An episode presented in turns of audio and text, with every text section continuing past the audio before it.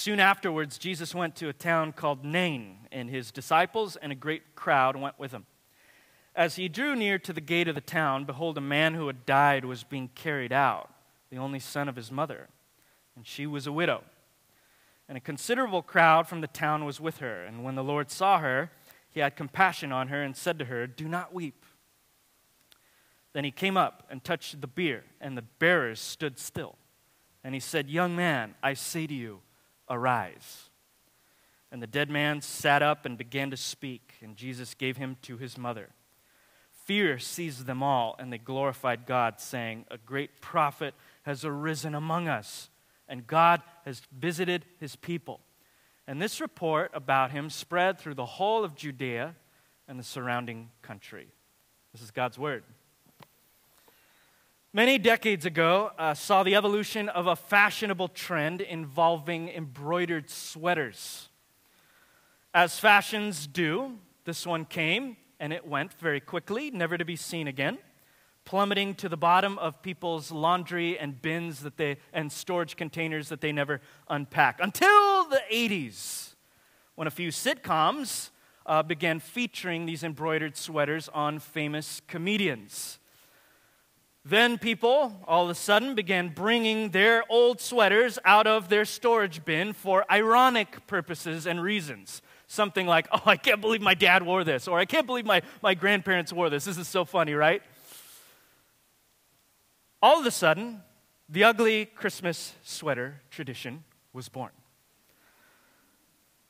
Fast forward to 2018, it's no longer ironic, but people look forward to this tradition with great endearment. No longer is it to poke fun at someone that came before us, but we actually love the things that we wear. I've seen some of your closets.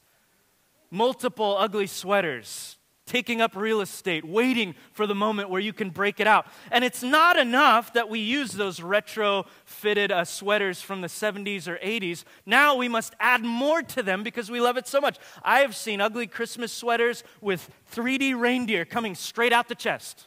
I've seen ugly Christmas sweaters with actual electric Christmas lights embroidered into the sweater, and they blink. No longer is this an ironic thing, but it's actually something we have grown to love again, and it's endeared us.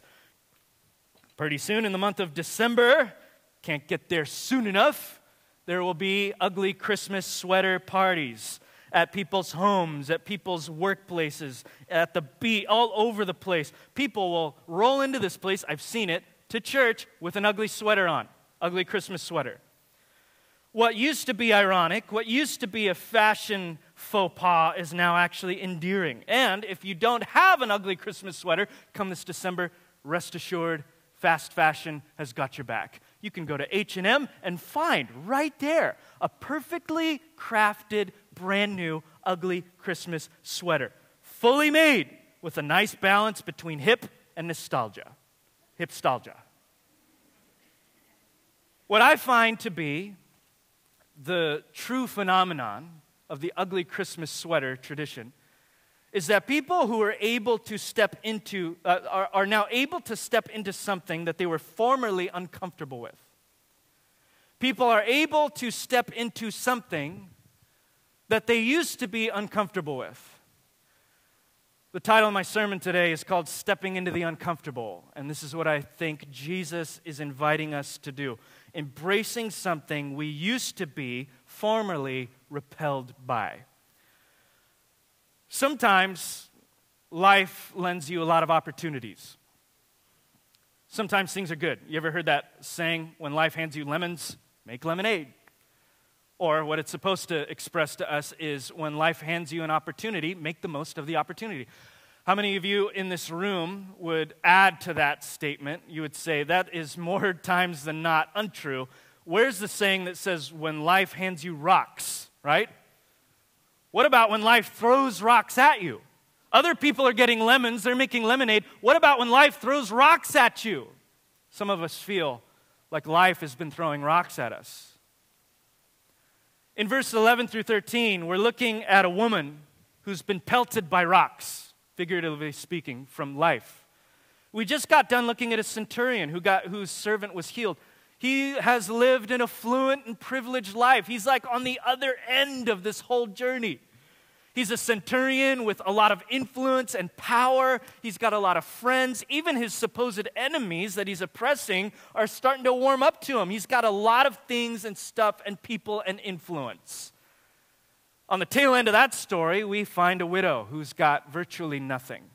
Look at verse 11 through 13 again. It says, After he went to a town called Nain, and his disciples and a great crowd went with him, he drew near to the, ta- the gate of the town, and behold, a man who had died was being carried out, the only son of his mother, and she was a widow, and a considerable crowd from the town was with her. Now, you got the, you got the story right there, right? She just lost her son, she already lost her husband. Sometimes life throws rocks at you. And this would be a terrible situation in any age. It would be terrible today. It's far more exacerbated in the first century because in the first century, women didn't have very many rights. They didn't have very many rights, and their entire sense of well being and security was wrapped up in their man. So you would marry a husband, he would bring you income, he would protect you from the things out there, and you would live a happy life unless he died. If your husband died, or if your husband divorced you, or if your husband left you, it was very difficult to remarry because you had already been married. It would take a very nice person who was thinking selflessly, not about himself, but about the greater good, like Boaz in the book of Ruth. That's what that book is all about. A nice person who's like God. But that was very rare. In most cases, you would be a widow for the rest of your life. Now, if you had somebody in your family, perhaps a male son, he could take care of you and you wouldn't starve. But if your male son died and your husband died and you were a widow, that was a death sentence. There was no way for you to support yourself. You couldn't get a job, you couldn't do some of the things that were allotted to men in that day. Your only hope, if you had no other male family figures in your life in the first century, was to beg, maybe even suffer prostitution. This was the lot of a widow in the first century. So when we're reading this text, we're not just reading about a woman who lost her loved ones. That would be terrible enough. We're reading about a woman who lost all of her family and is about to die because there's no hope for her. To make matters worse, it was customary for the widow to lead the procession of her funeral through the streets, as if she needed any more attention. And because it was also Jewish custom that you had to get that funeral done within a day, this is probably fresh, probably within the, the, those 24 hours that she lost her son. She lost her son, she already lost her husband, and who knows, maybe as she's walking through the streets, as all of the city is following her, and, and keep this in mind, it's not like they're her best friends. We have no promise here that they're going to be in her living room the next day taking care of her. What's going through her mind? Maybe what's going through her mind is life threw a bunch of rocks at me. Maybe you can relate with that. This weekend, another fire swept through Goleta, as most of you are probably aware, torching houses and evacuating many people. Again, it was less than a year ago that we encountered one of the biggest fires in California's history a fire that torched thousands of structures, left many people without homes, ruined businesses. This biggest fire in the history of California was on the tail end of one of the biggest droughts in California's history. Those two combined, creating one of the biggest mudslides, or more, accurate, more accurately put, one of the biggest mud and debris avalanches that California has ever seen. It's taken a few months, but Santa Barbara has stepped up out of the mud, rebuilt, started partying and barbecuing again. Hotels have opened, and 805 has been strong. And yet, even as we're beginning to recalibrate ourselves, another fire sweeps through Goleta just to remind us that it's there. Life is cruel sometimes. Sometimes you want lemons and life pelts you with rocks. And what do we need when we're getting pelted by life's rocks. Some of us, we need, we need somebody to fix things, to step in and stop the fires, calm the wind, help us in our unemployment, erase uh, social injustice, fix our broken hearts, mend our broken relationships. Others, we don't need solutions. We just want somebody to step into our junk and embrace us and tell us that we're not alone. You know what I love about this passage? Jesus does both in a single sentence. Look at verse 13. When the Lord saw her, he had compassion on her and said, Do not weep. I, wanna, I want us to focus for a second on the word compassion because that's what this entire sermon is about. It's about compassion. Compassion comes from the word meaning to suffer with. It means to step into somebody else's suffering, to step into somebody else's experience. Or if I could put it this way, to leave our comfort zone in order to enter into the discomfort of the other person, to put on the ugly sweatshirt that we used to find repelling. Compassion. It's stepping into the uncomfortable, even if the uncomfortable has nothing to do with us. Jesus was on his way. Where was he going? I don't know, but it was probably going to be awesome. He was on his way to Nain. On his way to Nain, outside of the city gates, he sees a funeral position, uh, procession. He sees the woman, and instantly he feels compassion. This is what compassion will do to you it will create detours in your life. Compassion creates detours. And notice that this story, even though it's incredible, miracle story, is not even really, it's not much about the son. The son who died and will be raised by Jesus. Uh, he'll reap the benefits of the story, but the story doesn't really emphasize the son. Who does it emphasize? Well, let me read a few of these lines starting in verse 12. 12 and a half. And as he drew near to the gate of the town, behold, a man who died was being carried out, the only son of his mother, and she was a widow, and a considerable crowd from the town was with her. And when the Lord saw her, he had compassion on her and said to her, Do not weep. Who's the story about? It's about the widow. Jesus loves widows. Jesus loves people who have been pelted by the rocks of life. And Jesus is on his way to something probably pretty awesome, and compassion creates for him a detour. He sees the woman. I also love that this is the first time in Luke, I'm pretty certain, that the narrator, Luke, uses the word Lord to identify Jesus. Now, Lord shows up all throughout Luke. It's spoken of of the Father. Other people speak about Jesus as Lord. Luke quotes them. But apart from quoting other people, apart from talking about the Father, this is the one part, uh, this is the first part of the, of the Gospel of Luke where Jesus, uh, where Jesus himself is identified as Lord by Luke. Why is he doing that? Could it be that he's trying to give us a full picture of what the Lord of the universe looks like? We've already seen stuff. We've already seen truth telling and teaching. We've already seen miraculous displays of power. All of those things are what the Lord of the kingdom of God does on earth. But now, with this little vignette of compassion, Luke wraps it up and says, This is the full picture. God is compassionate, and his kingdom is compassionate. We see this theme all throughout the scriptures. Look at the Psalm, Psalm 103, verse 4, who redeems your life from the pit and crowns you with love and compassion. That's your God. Psalm 116, the Lord is gracious and righteous. Our God is full of compassion. Psalm 145, verse 9, the Lord is good to all. He has compassion on all he has made. Lamentations 3:22, one of the most depressing books in the Bible, still says this, because of the Lord's great love, we are not consumed for his compassions never fail. This is our Father. Jesus would come in on the scene exemplifying that. Look at Matthew chapter 9, verse 36. When he saw the crowds, he had compassion for them.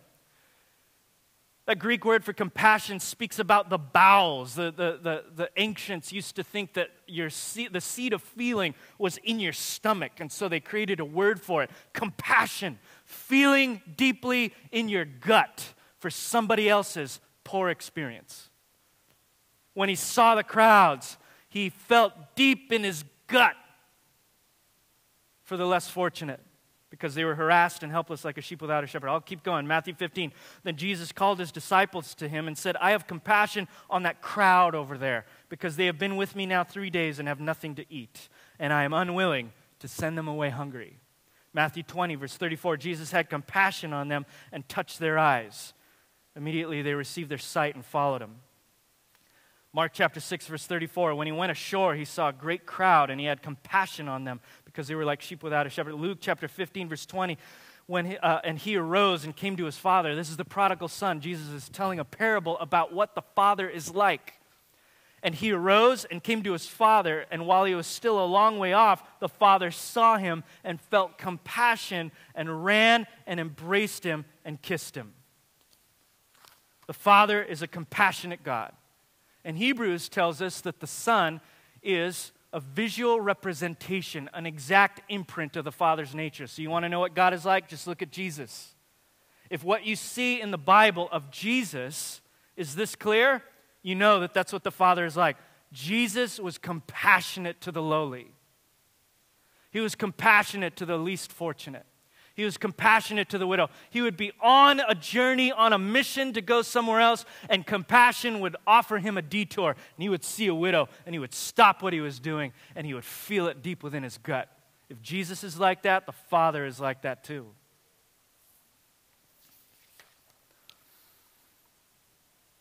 But if compassion is so good, why is it so hard to do it?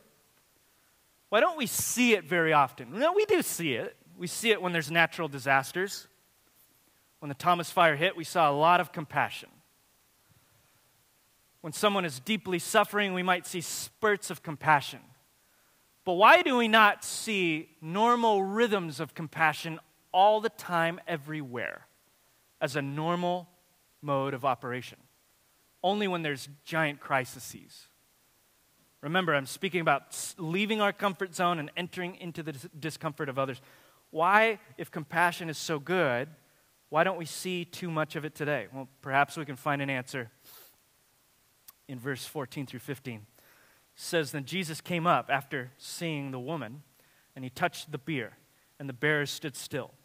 And he said, Young man, I say to you, arise. And the dead man sat up and began to speak, and Jesus gave him to his mother. That's awesome.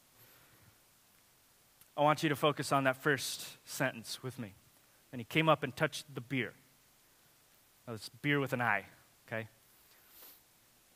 He didn't grab a beverage here. The bier was the framework of the casket.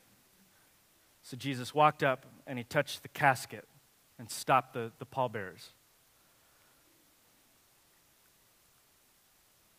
It was against Jewish law to touch dead bodies it would render the person ceremonially un- unclean. You never touched a casket. Never.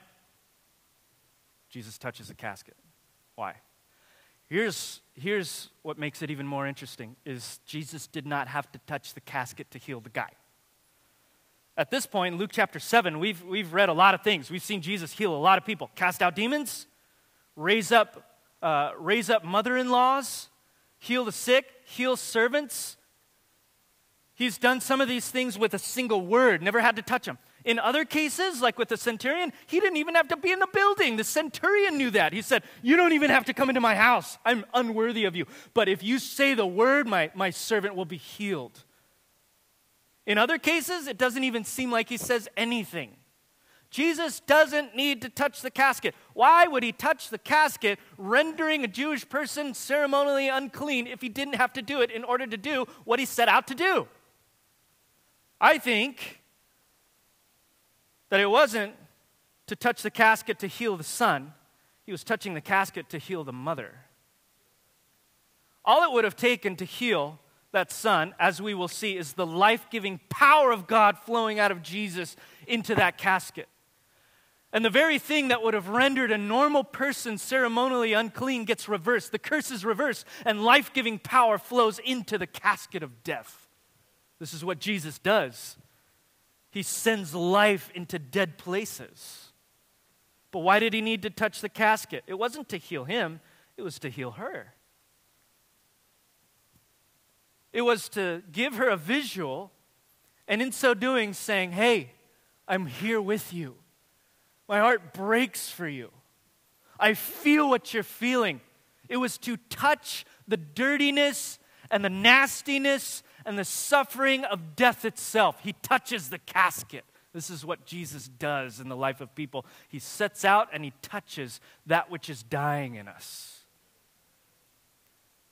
He would already do what, what needed to be done for the son, but he did this to prove a point to the mother. I am with you, and I'm going to do something about it. And I'm not going to do something about it from afar. I'm going to step into your mess and do it right here with you.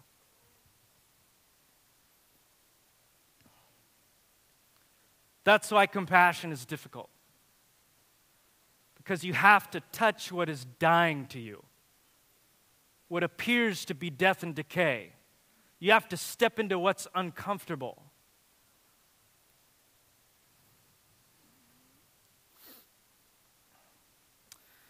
Perhaps I can illustrate with a story of my own. I uh, had the best time this week celebrating 4th of July. Went to a few friends' house.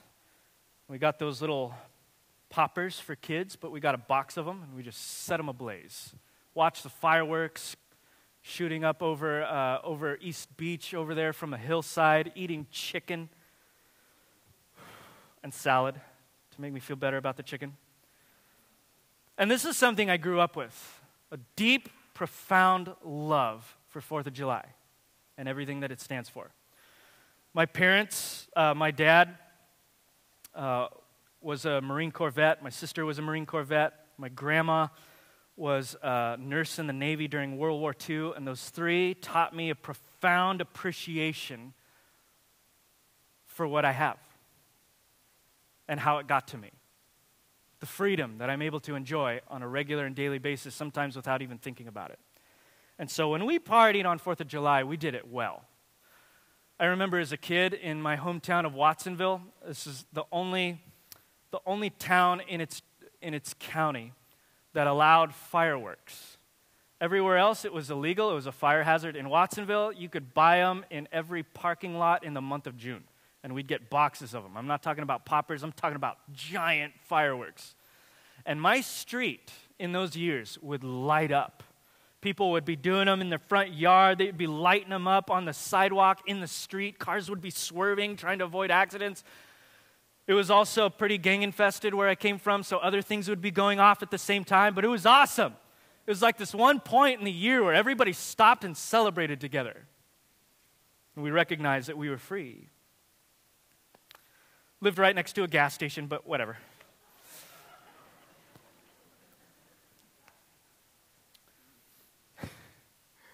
I love those days, and I still do. As I've grown older, I've made a few friends and have met people who do not have the same experience that I do.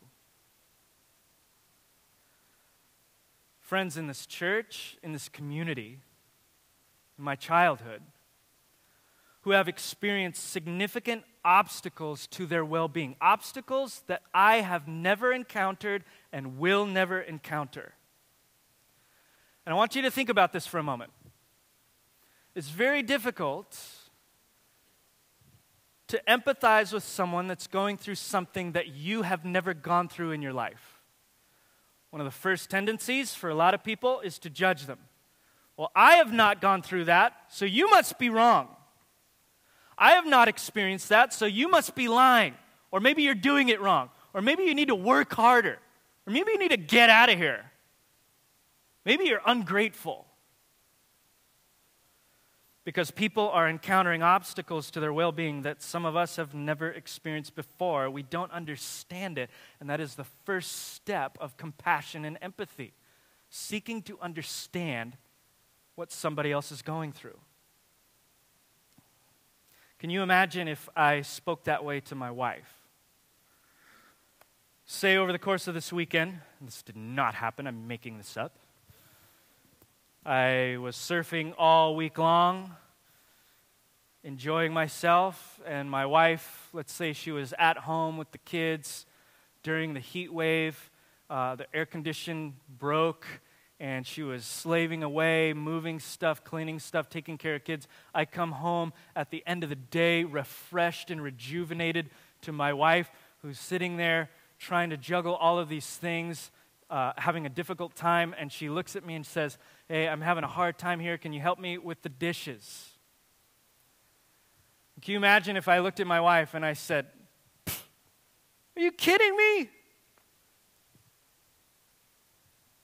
Why don't you do the dishes yourself? Why don't you pull yourself up by the bootstraps? I've done dishes before. Why can't you do the dishes? You know what it is? I think you're just ungrateful. You just don't appreciate me. That's what it is. You're ungrateful. You don't appreciate me. You really hate me. You're asking me to do the dishes. You just hate me. And you don't, you don't, you don't, you don't appreciate your freedom. Why don't you move to the house next door and see how good it is over there? And then maybe when you're done over there, you'll appreciate how good you have it over here. I would never speak that way to my wife. Never. I've heard many Christians speak that way about people that they don't understand just within this last month. That is a lack of compassion. And I don't mean that as a guilt trip, I have often done that. But that lack of compassion, if we want it to be healed, has to begin with the recognition that it's missing. And compassion starts with seeing the other people, even if we don't understand what they're going through, and attempting to understand, even if we don't like it. Jesus did this. He did not need to touch the casket he did not even need to stop for the widow, but he stops because compassion creates a detour.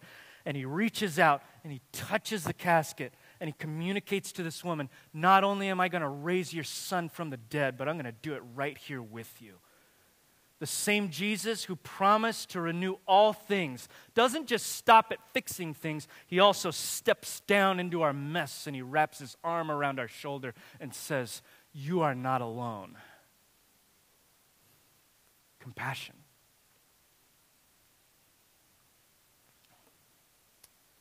But in order for him to do that, God often has to touch what is dying. And maybe it's hard for us to, to give compassion because we are, maybe we're so repelled by what we see in others because we have closed off what is dead in us to God. But it's usually the person who has experienced forgiveness and compassion and love who tends to give it more freely than others. When we read this, this passage that we're, we're reading in front of us, we don't just see a story of a widow who gets saved. We don't just see the story of a widow whose son gets raised from the dead. We see a mirror of a greater story. The truth is, the Bible is full of widows whose sons were raised from the dead. It's almost like God is trying to catch our attention with that. Elijah, invited to a widow's home, raised her son from the dead. Elisha, his protege, invited to a woman's home, raised her son from the dead. When they did that, one of them spoke and said to the, uh, said to, to, to, uh, to the man, Now I know that you are a great prophet, and that you doing this means that God is here, and that you have brought the presence of God. In the same way, the crowds gathered in this passage would say when Jesus did this, a great prophet has arisen among us. God has visited his people. In other words, they're seeing the parallel. But these aren't the only widow stories. After Jesus raises this boy from the dead, there will be another widow Mary. And it's Jesus, the Son, who will leave her a widow this time. The difference between this story and the ones that came before it is that Jesus volunteered to die. And in so doing, Jesus enters into the pain of the widow. He doesn't just fix it from afar, this time he enters into death. He enters into suffering. He enters into our human experience. John chapter 1 tells us that the Word became flesh and dwelt among us. He draped himself with our skin and bones, becoming a human being to suffer with us, but also to destroy the power of suffering and death. That is the devil and in the pain of the widow and in the pain of all of humanity, he dies, rises from the, uh, from the dead, and radically changes the landscape of suffering. In what Miroslav Volf, the theologian, uh, calls Jesus surrendering and opening up space in himself for the other person, the enemy. Miroslav Volf has an interesting story. When he was going to theologian school, uh, he was giving a presentation on a gospel about how Jesus calls his disciples to love one another and even to love their enemies. He got done with his presentation and offered this application, and so we too are to love our enemies. To which his professor, Jurgen Moltmann, replied, Even a Chetnik? Can you love even a Chetnik? A Chetnik is a Serbian fighter. And Miroslav Volf was a Croatian, born in Croatia. And this lecture was in the winter of 1993 during the war between Serbia and Croatia. And at that moment, Serbians were ransacking his native villages, plummeting them, looting them, and hoarding people into concentration camps. Can you love even them? To which Miroslav Volf thought about for a second and looked up at his professor and said, No, I cannot. But as a follower of Jesus, I think I should, I might be able to. Compassion is not yet another moral command that God lobs into your lap, knowing that you will find it impossible to achieve. Compassion is the fruit of the Holy Spirit that is injected into your soul so that you are able to walk into the patterns set before you by Jesus Christ. It is nothing short of Jesus Himself invading your life and soul and conforming you to His image. Jesus makes a way for us to both receive and give compassion. But before he does it, he has to step into our mess and put on what is uncomfortable the cross. Before we can even think about other people that we don't understand, perhaps we should slowly open the door and the gate on the things in our own life that we barely understand the dirt, the pain, the disappointment, the disillusionment the sin, the blind spots, the anger, the rage, all of those things.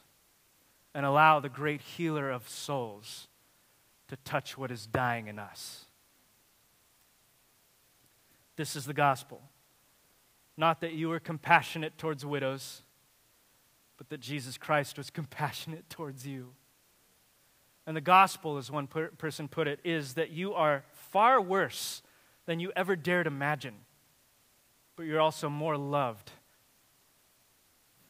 than you thought humanly possible. In the good news of Jesus Christ, we find the compassion that is needed to cure and to satiate our souls. And I dare to think what would happen if we were allowed to sit in that for a few moments. Perhaps the compassion that God has shown us when we least deserved it would spill out into the city of Santa Barbara to people that we would never find ourselves speaking to, never find ourselves helping, never find ourselves in agreement with. Only the King of Kings and Lord of Lords is capable of such transformation, and He is here, present with His church, promising to bless and to pour out His Spirit on anyone that dares say, I'll wear that ugly sweatshirt. I'll put it on. This is the invitation of the Apostle Paul in Colossians chapter 3, verse 12. Put on compassion. it's a gift. It's a gift that sometimes stings, but one that you end up not ever wanting to take off once you've tasted enough of it. Maybe you're in this place where you need some compassion in your life. Maybe you've been kicked down, beat, er, beat up, thrown around, bedraggled, haggard, and tired. There is more compassion waiting for you in the Father through Jesus Christ than you ever dared hope for. I invite you to find it at the foot of the cross, to lay your mess at the foot of the cross, and to receive mercy and love and grace in time of need.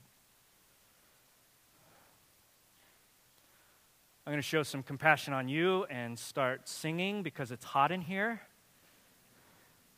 Anybody hot, or is it just me? I won't sing for very long, but let's sing like we're going to sing, right? Let's sing about the endless mercies of Jesus Christ that have been shown on us, and let's dare believe that He might cause us to be instruments of His compassion.